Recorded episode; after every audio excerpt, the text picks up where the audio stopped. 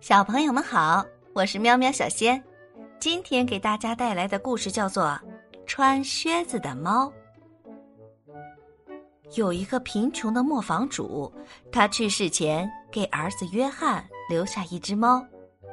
这只猫和别的猫不一样，因为它不但会说话，还穿着靴子和衣服。不过约翰可一点都不喜欢它。有一天。约翰想要把猫给扔掉，猫拼命的反抗，大叫着：“哎呀，我这么可爱，这么能干，你不能扔掉我呀！”约翰就问他：“你能干什么呀？”猫说：“我可以满足你的所有愿望。”约翰想了想：“嗯，那你能让我跟公主约会吗？”猫信誓旦旦的说：“当然。”不过你得让我和你住在一起，约翰说：“没问题，我还允许你在我的家具上磨爪子。”猫心里就盘算着，想要得到公主的芳心，得先让约翰看起来像个贵族。哦，约翰这个名字也太差劲儿了，不如嗯，叫卡拉巴斯公爵吧。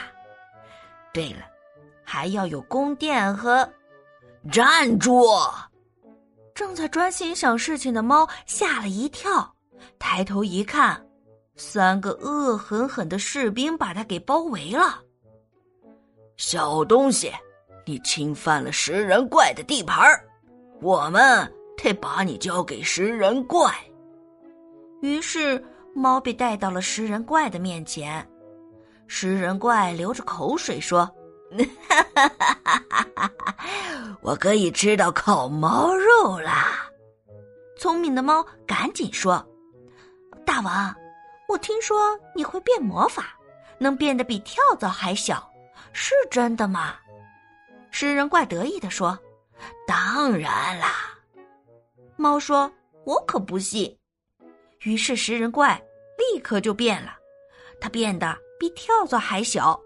猫迅速的捏起食人怪，扔进瓶子里，然后对士兵说：“哈，他被我抓住了，以后你们都得听我的。”猫带着士兵去见约翰，介绍说：“这位是卡拉巴斯侯爵，是你们的新主人。”然后猫把事情的经过都告诉了约翰，还一再提醒他。千万不要忘了他的新名字。可是约翰的记性好像不怎么好。呃，什什什么卡什么什么侯爵？哎呀，卡拉巴斯侯爵，你要记住，是你抓住了食人怪哦。哎呀呀，天哪！你现在必须得洗个澡，再换点新衣服。